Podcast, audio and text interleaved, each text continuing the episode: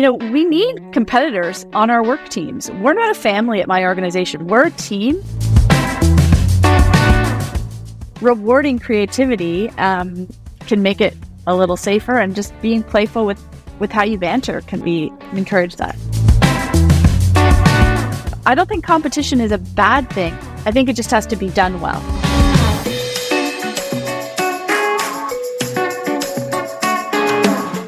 Welcome to the Common Creative Podcast. I'm Paul Fairweather. And I'm Chris Meredith. And Chris and I are on a mission, an adventure, to lift the lid, open the door, open the window to creativity in life and business, through the lens of ideas, stories, and visual communication. And this week's guest, I think, leans straight into the mission we're on to help people become more creative and particularly enjoy themselves at work and beyond. Kristi Herold is the author of a book, 10 Ways to Play. She's on a mission to introduce the idea of play into the workplace. And her key point is that this isn't just because it's fun to have fun. It helps businesses. We become more productive. We trust each other and so on. Absolutely wonderful guest. To just make a correction there, Chris, her book is called It Pays to Play, but the free ebook is 10 Ways. And at the end of the show, you'll find out how to get a copy of that free ebook. So if we bring that forward. So we wanted to do, in the spirit of fun, because she's all about having fun, we just wanted to do something a little bit different today. And what we'd like you to do is, before you finish this episode, or before you actually listen to the episode, go on, give us a 5-star review, and give us a great review. Now, if you get to the end of it and you didn't like it, well, then send us an email, and we'll see if we can get that reversed. But we're asking you for your permission before forgiveness, and we'd just like you to give us a great review, because this is a cracking episode. It's all about trust, so we'd like you to trust us. And jump on and tell your friends. Quickly get on now and tell a few friends you're listening to this, and it's the best episode you've ever heard. That's it. Have some fun with your reviews. Have some fun telling your friends. Yeah. And let's get Kristi in to learn about the role of play in the work. Yes, Chris, it is no joke. Let's get her in. Kristi Herold, welcome to the Common Creative Podcast. Thanks so much for having me. I'm excited to be here. Kristi, welcome. I'm very excited that you're on the show. Thanks for joining us. Thanks a lot. Can you just quickly, to kick us off, give us a very quick potted history about how you got to be where you are? Sure. So I grew up in a really entrepreneurial family and ran businesses all through high school and university. After going to university, I moved to the big city of Toronto, where I didn't know a lot of people. And I had heard about these adult recreational sports leagues in the United States. And I thought, hey, this could be a fun way to combine my love of business with my own issue of trying to meet new people in a big new city. So in 1996, I started what was originally called the Toronto Sport and Social Club, running sports leagues for adults, a whole variety of different recreational sports. And fast forward 25 years, after starting off with 250 teams that very first season, we got to about 11,000 teams pre-pandemic in a year. So connecting about 150,000 people every year. The pandemic hit, and when you're not allowed to connect people through playing of sports, the Canadian mandates were pretty harsh, although I'm not sure if they were as harsh as the Australian mandates, but we lost about 18 months of revenue. And so we pivoted during that time and started offering corporate team building events, helping companies connect through play. And it was during that time that I decided to write the book, It Pays to Play, How Play Improves Business Culture, to sort of help organizations realize you got to get the work done, but you can have a lot of fun doing your work along the way. Fantastic. You get a gold star. That was concise and very informative. So thank you. Kristi, I've got to jump in with kind of the burning question that's been on my mind the moment I heard about you, is kind of, which is kind of, how dare you introduce this idea of play into a serious place called the workplace? I mean, what a crazy notion. What led you to come up with the idea? What have your experiences been from employers when you suggest that that's what people in their businesses should do? Yeah, I think the word play can really throw some people off, right? Like, work is work, play is play, never the two shall meet. Margaret Mead, have you heard of Margaret Mead, a woman? No? Yes, I have. Well ahead of her time. Yeah, born in 1901. She challenged status quo on women's rights, nuclear arms, race relations, She's known for having said that it is utterly false and cruelly arbitrary to put all the play and learning into childhood, all the work into middle age, and all the regrets into old age. And so I like Margaret Mead, I'm calling bullshit. I think that we should be having a little bit of fun at work. We spend way too much time in the workplace to not be having some fun. And so as I've built my business over the last 27 years, we've just naturally been a very playful organization. And it wasn't until the pandemic when we started our corporate arm of the business that we really realized there are a lot of companies that aren't having fun out there, and they don't get it's. It's not about stopping the work you're doing and making sure a game of volleyball breaks out in the office. It's about finding ways to playfully integrate fun and laughs into your day-to-day. And there are so many ways to do that. There's just no shortage of ways to have fun with your colleagues. But Kristi, if I can push you on that point. In a way, what you're saying, it sounds a bit like, oh, we should have free sandwiches at lunchtime. We should have better chairs. Or it's like a perk. I think there's more to it than that. That actually play helps productivity. That helps people think. It's a good thing. It's not a bonus. It's an important part of us. Can you tell us more about that? Yeah, I think it's important that companies be investing in play. I don't think it's a coincidence that play begins with P&L. That there should be a line item for play on everyone's. Oh, P&L. That's a good one. Play begins with P&L. Yeah, thank you. Play when we invest in our teams having some fun together. What's happening is you're strengthening friendships. You're strengthening connections amongst your team. So then they're willing to be more vulnerable and trusting with each other. You're enhancing their relationships, and studies have proven that stats are showing that when people claim to have a friend in the workplace, they're less likely to be looking to work elsewhere. They're more likely to recommend your workplace as a great organization, as a great place to work. And they've done studies that show organizations where 60% or more employees report having a close friend at work, they're 12% more profitable. Like, this really works because you're enhancing retention, you're enhancing engagement and energy, productivity, customer satisfaction, so many benefits to getting your team connecting as friends. So, Kristi, I get that. Look, by the way, I love your book, Play. You've obviously got a big network, 150,000 people you're connected with in 11,000 teams.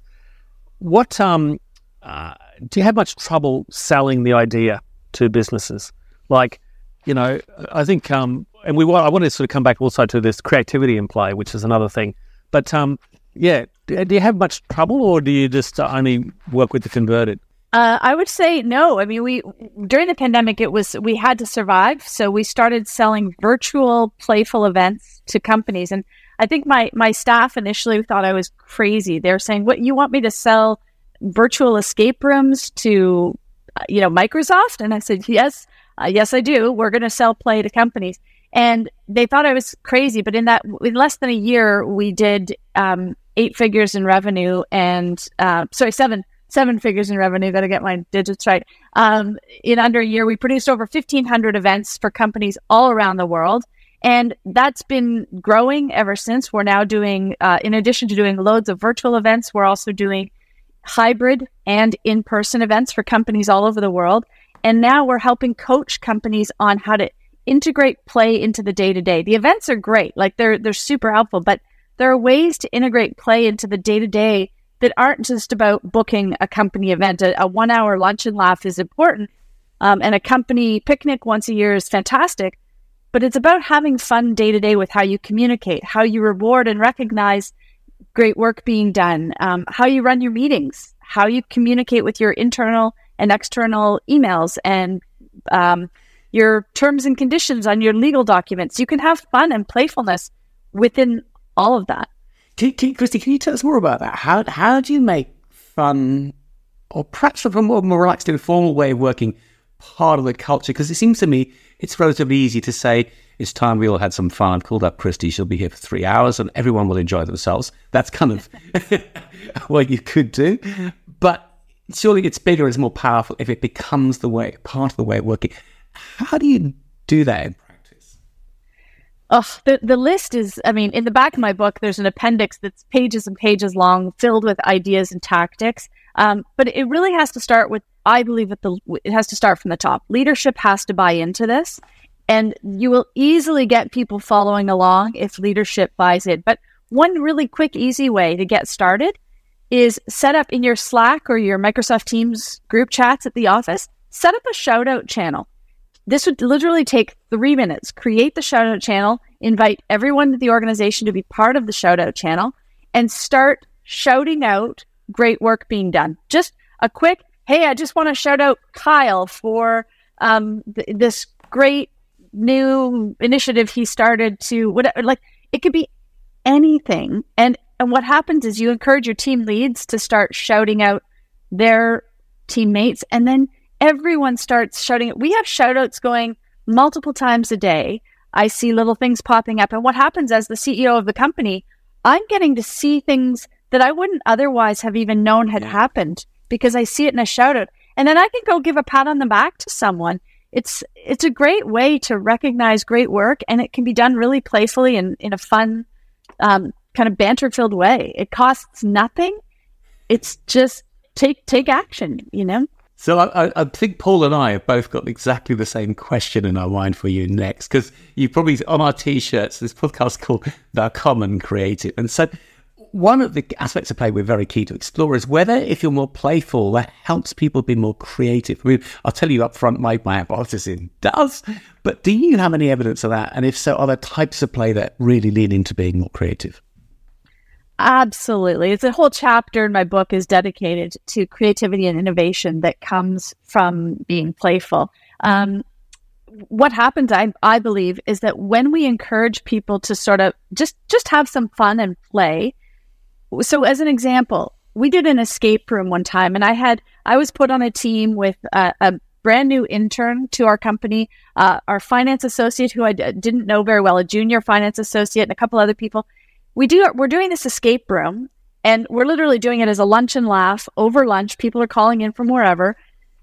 I'm trying to solve clues, and I'm not figuring things out. And I see my finance associate start figuring things out. I'm like, wow, your brain, like the way your brain works, it's so cool and creative how you came up with that. I never would have thought of that. And we end up starting to banter with each other. We're having laughs together. And all of a sudden, I'm getting to know this individual as a person, as a human being versus a finance associate who I don't really get to interact with that often.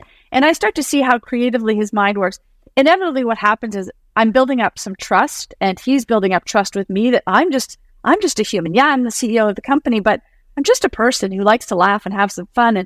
And so then going forward in future meetings, in regular work meetings, what happens is when you build this type of trust from just playing and laughing together, you're more willing to throw great ideas or crazy ideas out that actually could really stick. Another example of that, we have one of our core values is find a better way. So we have our core value award every season, 3 times a year. We celebrate the core value award. It's peer nominated. So anyone, you can nominate yourself or anyone else in the organization for the Find a Better Way award. And then it's voted on by everyone on the team. And we announce it at season finals. And the top 3 people who win the Find a Better Way Award get a cash prize of $300, $200, and $100. It's not a huge amount of money, but it's a little bit of an incentive. We're highlighting great creative work being done. We're trying to celebrate creativity and innovation in a playful, fun way. So, but even just spending time playing together allows you to get to know people together better. Like if you're playing on a soccer team or a volleyball team or whatever together, you get to know them as humans. You start to trust them more. So then creativity naturally flows from that. You're not willing to be vulnerable if you don't trust the people you work with. You won't be vulnerable and throw creative, crazy ideas out there. Kristi, can I just tell me how many people in your organization? I'm just trying to get a picture. Yeah, we have 40 full-time and about 350 part-time. Wow. And they're all over the globe. We've got about 20 in Toronto, but then we've got people in Vancouver, in Paris, in Calgary, in Michigan, in Cyprus, in like kind of all over the place. Australia? So we find ways to play. Say, what about Australia? Not yet. Oh, maybe we should talk. Hopefully. And is that both with the game, sports, as well as your consulting or, you know, corporate arm? Is that you're doing both? Obviously now you're back on the field. Yeah, sports is back in action, bigger than ever. Actually, we just had our biggest season ever this spring and summer. And we're in 15 different cities in Canada and the U.S. with the sports leagues, and then we're running corporate events all over the world, like South America, Europe, Asia, Australia. We've done events everywhere, and we have staff, part-time people, helping us from all over the place, leading and running those events. And then our full-time staff are on both sides of the business are sitting in a variety of different cities. Okay. Just one thing, just in terms of that hybrid or online, you know, Chris and I have obviously done a lot online as well, and we're now back in front of people. I'm really interested in this, you know, engagement. You're talking about escape rooms, which I've always thought as a physical thing, but like, how have you amped up the online experience to get it to be, you know, equal or, you know, to the live experience? I mean, it's different. It's being in person to it and doing an escape room is different than being on Zoom. But when you have a team of people that are all, you know, you don't have to spend a whole bunch of money on flights and hurt the environment and your wallet to get people together for some laughs. You can do it once a month. We have a lot of clients who do a monthly lunch and laugh or a monthly happy hour social, and every month is a different event. But as an escape room, as an example, you get your teams. We always encourage fun. All the fun should be optional. It shouldn't. No one likes forced fun. So you make it compulsory. You invite your teams to do it. You make sure that the teams are split up. So you get someone on marketing on a team with someone from finance on a team with someone from IT. So people cross over and get to spend some time knowing each other, different that they may not work with every day. And then you put them into breakout rooms. So with an escape room, as an example, they'd be put in different breakout rooms, and they're given riddles and clues that they have to solve for to advance to the next stage. And we have our hosts that guide them through the experience. And it can be some organizations are super competitive and will say, don't give out any hints at all. If we don't care if everyone makes it through, we just like be super competitive. And then other organizations are like, if someone's stuck for more than a minute, give them a clue and let's make sure everyone gets to the end of the escape room, right? So it just depends on what you're trying to solve for. Escape rooms are brilliant for enhancing collaboration and creativity, because you've got to think outside the box to solve different styles of clues and riddles. So it's a really neat experience. You said a word here which rang an alarm bell for me, which is competition, and I wonder if competition is the enemy of play. In other words, if you're trying to beat something else, a competitor or perhaps a colleague, it's impossible to have a playful interaction because you're forced to kind of be a bit more vulnerable, to expose potential weaknesses. And if you want to compete, you don't let that out. So are super competitive organizations difficult if you want to introduce this idea of play? I don't think so. I think when we play can come in a variety of components. Let's think about every professional sport that an athlete plays. They are competing, correct? Yeah. But you could be playing the guitar and you're not competing. You're playing music. So so we encourage companies to have company sports teams that are optional, that people can sign up for and go out and play softball together with their team one night a week. Have a company choir that gets together to rehearse and sing once a month, or a company rock band. I write about a friend of mine who has a company rock band. They rehearse twice a month and then they put on a performance. There's no competition in that. There's competition in playing volleyball together. When you play volleyball together and you're competing, you're learning to win together as a team and you're learning to lose together as a team. Yeah. And both, I would argue, are very important in life and in business, and teach us great lessons about our colleagues. And, so, you know, we need competitors on our work teams. We're not a family at my organization. We're a team, and I want some competitors on my team because that's how we're going to succeed. Yeah. I don't think competition is a bad thing. I think it just has to be done well. What I'm learning from you, though, is that part of the secret of getting people to trust each other is to kind of put them... If you only interact with people in the work environment, when they're in one department, you're in that department, you kind of pigeonhole people. Put them in a different environment. So let's say a sports team or a choir or whatever it might be. Then you're going to see different sides. A book club, yeah. You're going to see different sides, and then you build up that atmosphere of of trust. It's about the new environment. So let's not just restrict ourselves to a formal work environment. Let's find and explore other environments. That's it. Chris, you're a quick learner. Yes. He plays a lot. Is included. I'll get my guitar out in a second.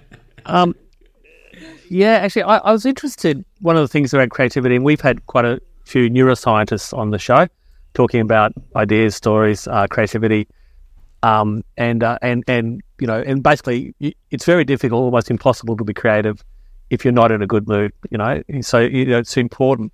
But the other thing that too that Chris and I do a lot of is about building people's creative confidence.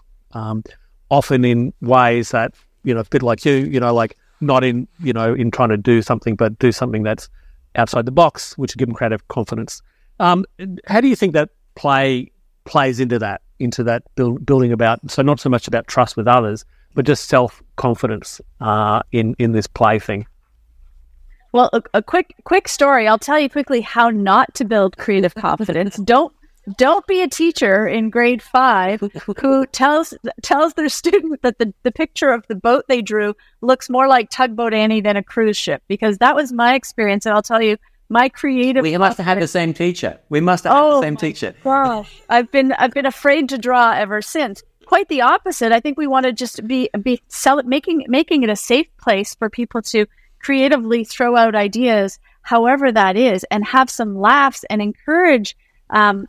the more you can encourage people to strengthen friendships, the more trusting they'll be to throw out good, crazy, fun ideas that could be the next big thing, right?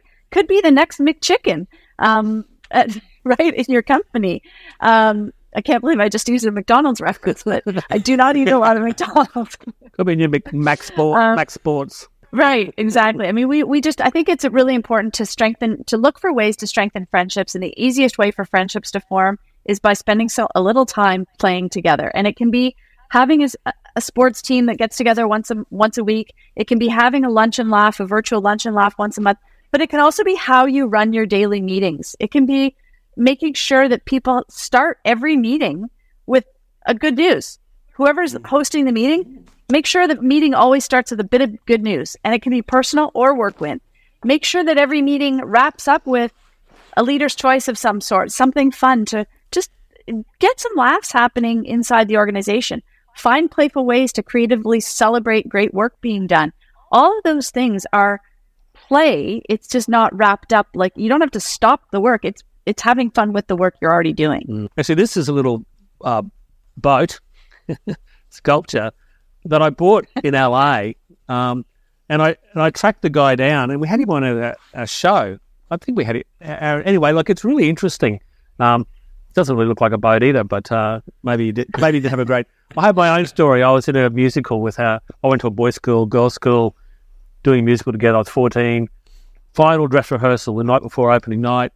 I was signalled out. You there, you and the blue were all dressed as policemen in the forest of Penzance. Sing a few bars. Oh my God, you can't sing.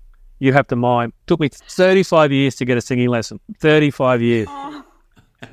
So I feel your pain. Yeah, and a lot of people have. We've all had that experience, right? Yeah, and exactly. I think we can foster work as being a safe place to be playful and creative with our ideas. Like, I think when you're doing the key to having any kind of brainstorm session or blue sky session is, any idea is a good idea. Like, there are no bad ideas. Yes. It's so important. And it doesn't necessarily mean they're all going to happen, but you got to encourage that safety. And so sometimes rewarding creativity can make it a little safer, and just being playful with how you banter can be encourage that. So I want to share a story. I actually wrote a paper for a conference on the role of play in market research. How can you play with... potential customers to understand them better and so on. And as part of my research for that paper, I Googled, because I wonder about adults and play. I Googled adult, play. And I'm guessing you could picture what comes up. A lot of very adult pictures emerge instantly. Basically, what you're Googling is porn. Oh my God. And I thought that was a bit of a shock. And I put up this picture of what Google had delivered against us in the conference to show what it delivers. And there was a serious point behind it, which is this, that adults do play, but it tends to be in the safety of the bedroom. When the lights are off, when they have no clothes on, when they're with somebody they trust implicitly. That's the only place it's okay to play. Outside of it, I've got to be an adult, I've got to be sensible, all those good things. So I want to lead you up to a question, which is, why do we stop playing? What goes wrong? And why is the only kind of sanctuary that we can play in the bedroom? Okay, first of all, I would say that's one thing I actually did not write about at all in my book. This is new to me. I would argue there are loads of ways to play as adults. But we're not allowed to. We'll be grown up, you know. Well, George Bernard Shaw is famous for saying we don't stop playing because we grow old. We grow old because we stop playing. So I would actually, thank you. I would posture that that those that do stop playing are going to get old quickly. And the Mayo Clinic actually has done studies that have shown when we combine play with our exercise. So, for example, if you can combine a game of basketball or soccer or tennis with your physical activity a couple days a week, instead of just going to the gym and lifting weights or running on a treadmill by yourself, when you combine that social sport with your activity, it adds 20% longevity to your life. The social connection we get when we play is incredibly powerful, whether it's in the workplace or in your personal lives. And one of you mentioned earlier that play makes us happier. It does. The ripple effect from play is so powerful because when you have taken time to either play guitar by yourself or go play on your company volleyball team or kickball team, you leave that experience happier within yourself. You're then happier when you go home as a boyfriend or a girlfriend or a significant other, as a child or as a parent. You're then happier going to work the next day, and happier employees equal happier customers. Like, we've all had that experience where you talk to some grumpy person on the phone. What a horrible customer service experience, versus when you talk to someone who clearly loves their work. They're loving their work because they're having fun at their organization. Kristi, I really, what you talked about there, and this whole thing about, you know, the benefit. I have my own theory, you know, studying sort of some anthropologists and that say that, you know, early man only spent a few hours a day actually working, you know, hunting or gathering food, and the rest of the time they basically slept and played, which I think is a whole thing also. You know, we go to work. So the work back then was physical and dangerous, and that's why we have this fear thing. We go to work now, we still have the fear reaction because it's work, you know, and it's sort of, we equate it to survival, but it's not really survival.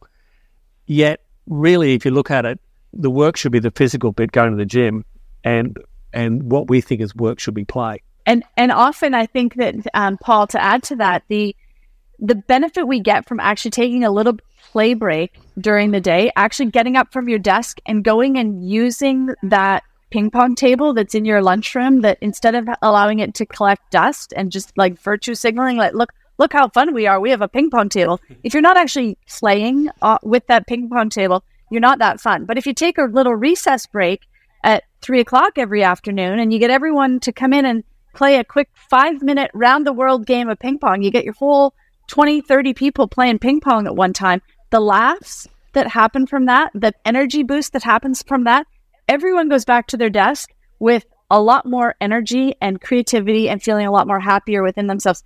And that doesn't need to be a ping pong table physically. If you're a remote organization, take a break and have a lunch and laugh, or make sure you're connecting playfully in some form every day, because the power of it is massive. The ripple from it is massive.